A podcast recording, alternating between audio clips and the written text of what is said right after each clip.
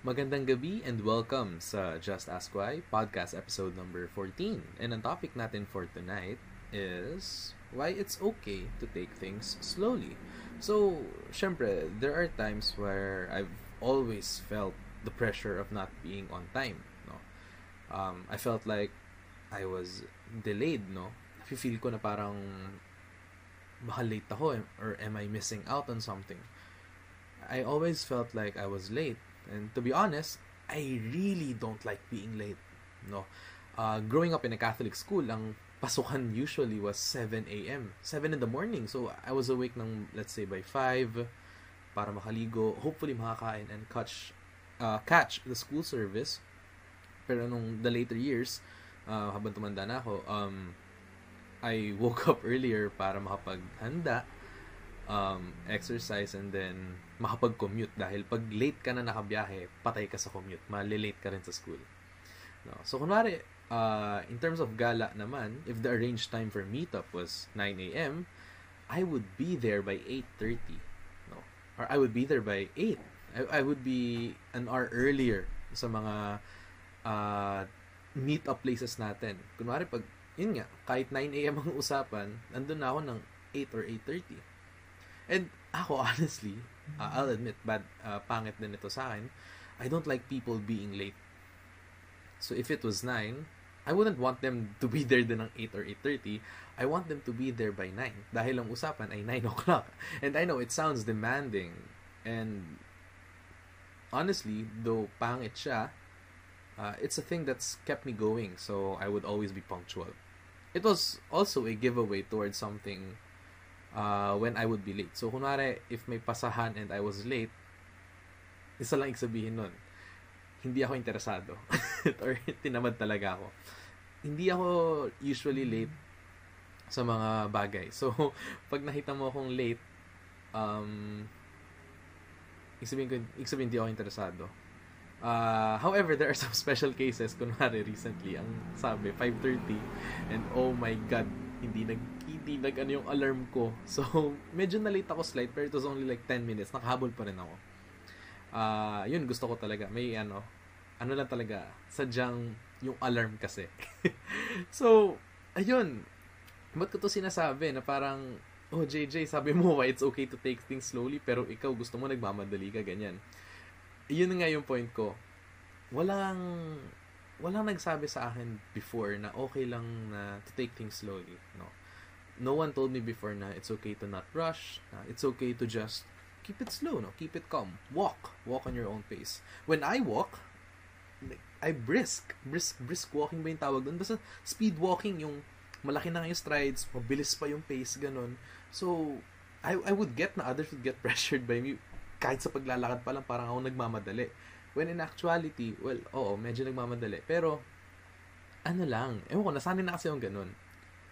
So, number, yung tumatak talaga na itong phrase na ito, uh, which I also tell people, many people, no, whenever they feel like namamat, na minamadali sila sa buhay, is to don't rush. No? You are exactly where you need to be. No, you're not out of place. You're not let's say, ala sila nandyan na, ako nandito pa lang. Hindi, hindi ganun. Tama, tama ka lang na nandyan ka. That's okay. That's perfectly okay. It's nice to take things easy, ba? Ang like ko sinasabi is uh, to take things easily through baby steps, no? As that's how I would like to call it. Dahil bilang babies, we take baby steps muna, 'di ba? Bago tayo maglakad or bago tayo tumakbo or taking long strides baby steps talaga po yan palagi. Kunwari sa bike naman, when we ride a bike, usually merong training wheels or may taong nakahawak sa atin or ginagabay tayo bago tayo hayaan magbike mag-isa. Laging may gabay, laging slow and sure, di ba? So, okay lang yan. It's, it's, it's always nice to take things easy. Walang, walang mali doon. Okay lang yan kung kahit, kahit gaano katagal. Okay lang, okay na okay you're working at your own pace, no? And at your own time. You have your own lane with no minimum nor maximum speeds. You can go at 100 miles per hour, you can go at 10, okay lang. Bahala ka doon. You control you. You do you. Everyone has their own pacing too, ano? So if you ever feel pressured by their pace, kunwari, ako, kung ang pace ko ay 50 miles per hour, tapos ikaw ay 20 miles per hour, huwag ka ma-pressure dun sa pace ko. That's, I'm just matching yung pace ko. Ikaw, you do your 20 miles per hour. You do it, and it's okay. It's perfectly okay. Kung malayo marating ko, tapos ikaw nandyan lang, okay lang yun. Kasi, yun yung pace ko. Pace mo, dyan lang okay lang yun. Kasi dadating din tayo doon. Dadating din tayo sa point na yun. ba? Don't feel discouraged by your pace. Hindi yan mabagal. Yung sa hindi mabilis. Tama lang yun para sa'yo. People might ask you rin naman eh, uh, at a point in time, no? Parang, 18 ka na. O, bakit hindi mo pa nagagawa to? Huwag mo silang pansinin, promise. Alam ko mahirap, alam kong hindi pwedeng uh, iwasan yung mga ganong statements. Pero you have to remind yourself na you don't have to match uh, the expectations that others set on you. You will reach those goals at your own pace. If someone reached it at age 17, ikaw, you can reach it at any time, uh, any time. Kahit ano age pa yan. Si, sino bang sikat na tao na hindi talaga inakala? Kung the smartest man in the world in history, si ano, si Albert Einstein. Um, di naman inakala ng mga tao na magiging matalino siya. Pero nung, ah, anong edad ba yun? Nakalimutan ko kailan eh. Basta, by the time that usually babies get to talk to, uh, get to talk na, they're, I think, about 2 years old, 3 years old ba? I think si Albert Einstein, he was at a later age bago siya makapagsalita. So, medyo na-delay siya. Then, syempre, yung mga tao, tatanungin sa mga magulang niya, o, ba't yan makapagsalita? Ganyan. Anyway, bottom line is, lahat naman tayo makapagsalita. Hindi naman yan, it doesn't matter kung mabilis ka, oh, ba- yung anak ko nakapagsalita na, one years old pa, one year old pa lang. Okay. At, salita, okay. Once everyone gets to talk, it doesn't matter when you started or when you got to talk. What matters is, nakapag-talk ka. That's okay, di ba? That's the goal. And you've reached your goal. Yung mga tao niyon, they're tossing phrases like, oh, ano nang gagawin mo? What are you going to do next? Or, sinasabi nila, meron ka pang goals plan, three-year plans, ganyan. And ikaw, usually, uh, kunwari ako, I have answers, no? I may have some answers to it. Kunwari, sa guidance sa school, yung vision board, ganyan. Uh, in my 10-year plan, what I will do. But, to be honest ako, hindi ko pa siya na-figure out talaga. And it leaves me quite confused sa future ko. So, kunwari ako, sabi ko, gusto ko maging radio broadcaster sa future. Pero honestly, ngayon, I'm not even sure. I don't even know if that's going to be my job, no? Uh, when I graduate. Pero, I don't have to figure that out. Gaano.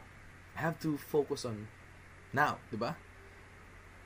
So, despite having goals, despite having a plan, ang tanong din naman, guaranteed ba yon?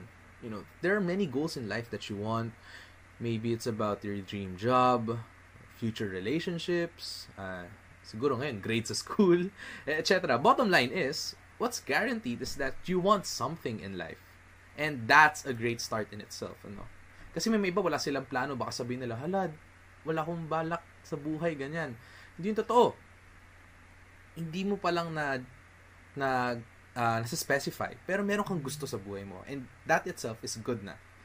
No matter how vague it may sound, you want something. And that's already enough. Kasi when you want something, you're gonna work hard for it, di ba? Personally, ako, yun nga, nabanggit ko na ang dream job ko ay maging isang radio broadcaster. Pero ngayon, conflicted ako. Um, I want to be a radio broadcaster But at the same time, I want to pursue education. Like, gusto ko talaga magturo din. And I had difficulty choosing between the two. Kasi sabi ko parang, oh my God, nakasalalay future ko dito and I have to think about it. I have to, I have to think so hard about it. And guess what? I'm still in my first year in college. Actually, first sem pa nga in college. As of now, hanggang tatlo na yung gusto kong trabaho sa future and nababaliw na ako, to be honest. Pero, people have reminded me na to take things easy. Yung teacher ko na tinanungan ko ng, Sir, ano sa tingin niyo yung bagay sa akin na trabaho? They told me na to take it easy lang kasi kakapasok ko pa lang sa college, no? I'll find it, uh, I'll find out sa college yung gusto ko talaga. Kasi nga, what's the rush? Kakapasok ko pa lang, ba't gusto ko na agad lumabas? Nasa college ba yun? Charot. Hindi natin sasabihin yun. Pero, marami pa akong matutunan sa college. So, take it easy lang. No, hindi naman sinasabi na disregard your future plans, pero keep that in mind, pero focus on what you have now. Focus on what's in front of you. Diba? So, for others, na, uh, if ever you're not studying, things are bound to still be okay, diba? Just pursue things and go for it. If things don't work, um, that's still okay, diba? There will be more things that you suddenly feel passionate about. Nag, ano eh, nag-evolve yan through the years, diba? Build up on, uh, build up on experience because it will be worth it. I tell you, sobrang worth it yun. Walang, walang bagay na pinag-effortan natin na hindi worth it. Lahat yun may, may naging dulot sa atin. Promise. Siguro, para naman sa iba, kunwari ito, um, when getting on a relationship, di ba? You may feel like you're missing out on something. Or you're missing out on having a relationship kasi lahat ng kaibigan mo may jowa na, whatever. You'd uh, either be the third wheel or ikaw yung driver, yung taga-libre, ganyan, um, bantay. Baka ma-pressure ka lang doon na parang, oh my God, bakit lahat sila merong love tas ako wala, di ba? It's best na you assess yourself in your own pace lang before engaging in relationships. You, tansyahin mo yung sarili mo. Um, sino ba ako? Ano ba yung meron ako? What makes me unique? All those things, no? You have to also know na paano mo susukat yung love para sa'yo. Diba? Yung lahi ko sinasabi na you have to love yourself before others can love you. Kasi kung hindi mo alam paano mahalin sarili mo, edi kung ano-anong klaseng love na lang, love na lang ang pwede ibigay ng mga tao sa'yo, baka sabihin mo na, oh my God, nakakatuwa naman ito. 'di ba? If you know how to love yourself, di alam mo na yung kaya mo ibigay para sa sarili mo. Magsasettle ka ba sa tao na kaya, na kaya lang ibigay yung less na kaya mong ibigay para sa sarili mo? Siyempre, ang hanap mo yung someone who's willing to go beyond that. Of course, it might sound toxic to others, pero let's face it, di ba? If you can help yourself with that kind of level, and others can only do less of that, bakit mo sila hahayaan pumasok sa buhay mo? But if there's someone who's willing to do more, to give more, hallelujah, di ba? Blessing ang tawag doon. So, the love story that you're looking for will come to you when it's supposed to be. After you assess your, after you assess yourself. So, after mo ma-assess yung sarili mo and alam mo na yung kaya mo bigay para sa sarili mo and you're happy, you're content, you don't have to rush. Dadating at dadating yan sa'yo. Hindi mo na kailangan maghanap. Kasi, nag-attract yan. No? Law of attraction pa rin yan. Either way, may mamimit kang mga tao na kaparehas ng mga likings or magkakaiba pero ma-attract. I don't have an explanation for that, pero mag-meet kayo either way, 'di ba? Don't force love or relationship that doesn't feel right in the meantime just because you feel like you're in a race against time. Kasi yun yung pinakamasakit eh. Magjojowa ka lang ba dahil na peer pressured? Dahil na peer pressured ka? Magjojowa ka lang ba dahil lahat ng kaibigan mo ay may mga ano, may mga jowa na? I don't think so, di ba? I don't think so. You don't have to do that kasi makakasakit ka rin ng ibang tao. You're not only hurting yourself dahil hindi naman totoo, dahil na peer pressure lang, but you're also hurting somebody else na maybe wants it seriously, di ba? The bottom line is, everything is guaranteed. It may not be how you envision it at first. Kung balak mo si sino bang pwedeng artista? um, si Megan Fox, ang jowa mo, eh, mali mo, sa future pala si, let's say, si Anne Hathaway. Siguro, in siguro ine-expect mo si Megan Fox, pero, it's, ano, di ba? Ang guarantee doon is you still found love. No, kunwari, ang trabaho mo in the future, gusto mo ay radio broadcaster, pero naging teacher ka, it's not guaranteed na nakuha mo yung dream job mo, pero what's guaranteed is, you got a job. Everything is guaranteed talaga and still align with your goals. No? So just take it easy lang. Especially when you're in a world surrounded by instant everything. Kunwari, instant charging. di ba? Uh, mga pinagbabrag ng mga laptops and phones. Like, 5 minutes, uh, fully charged na yan. Meron din tayo instant noodles. Diba? 3 minutes, meron ka nang makakain. Meron na rin instant rice, yung mga tinatamad magsaing, ganyan. Instant everything. Ang daming instant. Nasasanay na tayo sa mundo nito na gusto natin instant. Gusto natin mabilis. Pero, take it easy lang. No one's rushing you. So, what do I do, di ba? Na once I take it, once I take things easy, ano bang gagawin ko? Do I stop and just wait for things to come talaga and I don't do anything? No, no, no, no. You have to celebrate your life and make the most of what you have. No?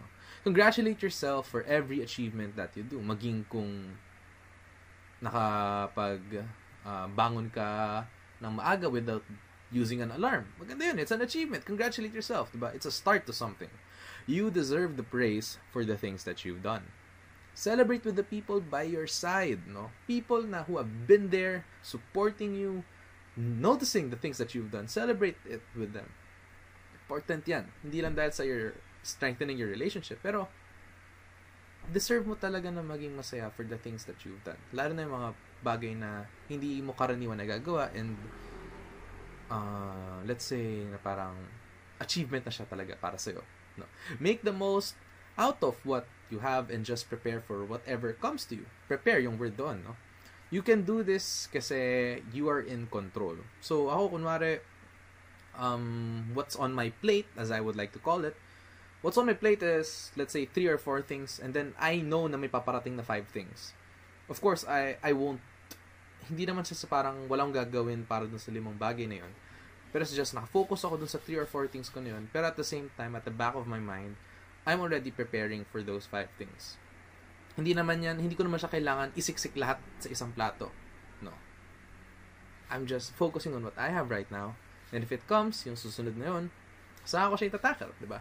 I'm in control, no? Take pride in cruising and enjoying the view, kumbaga. Pag nasa road trip ka, di ka naman nagmamadali.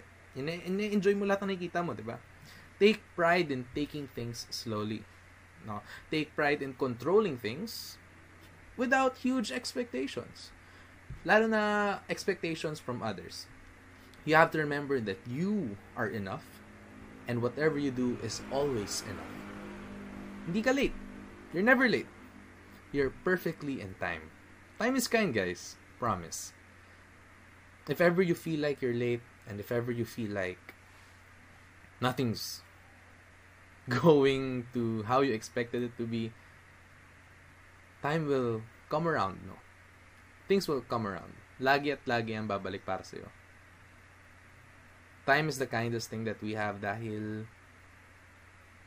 even if people say na we only have 24 hours a day, time gives you tomorrow. And that's something that we can look forward to. Alright? So, muli, uh, this is Just Ask Why, podcast episode number 14, and good night.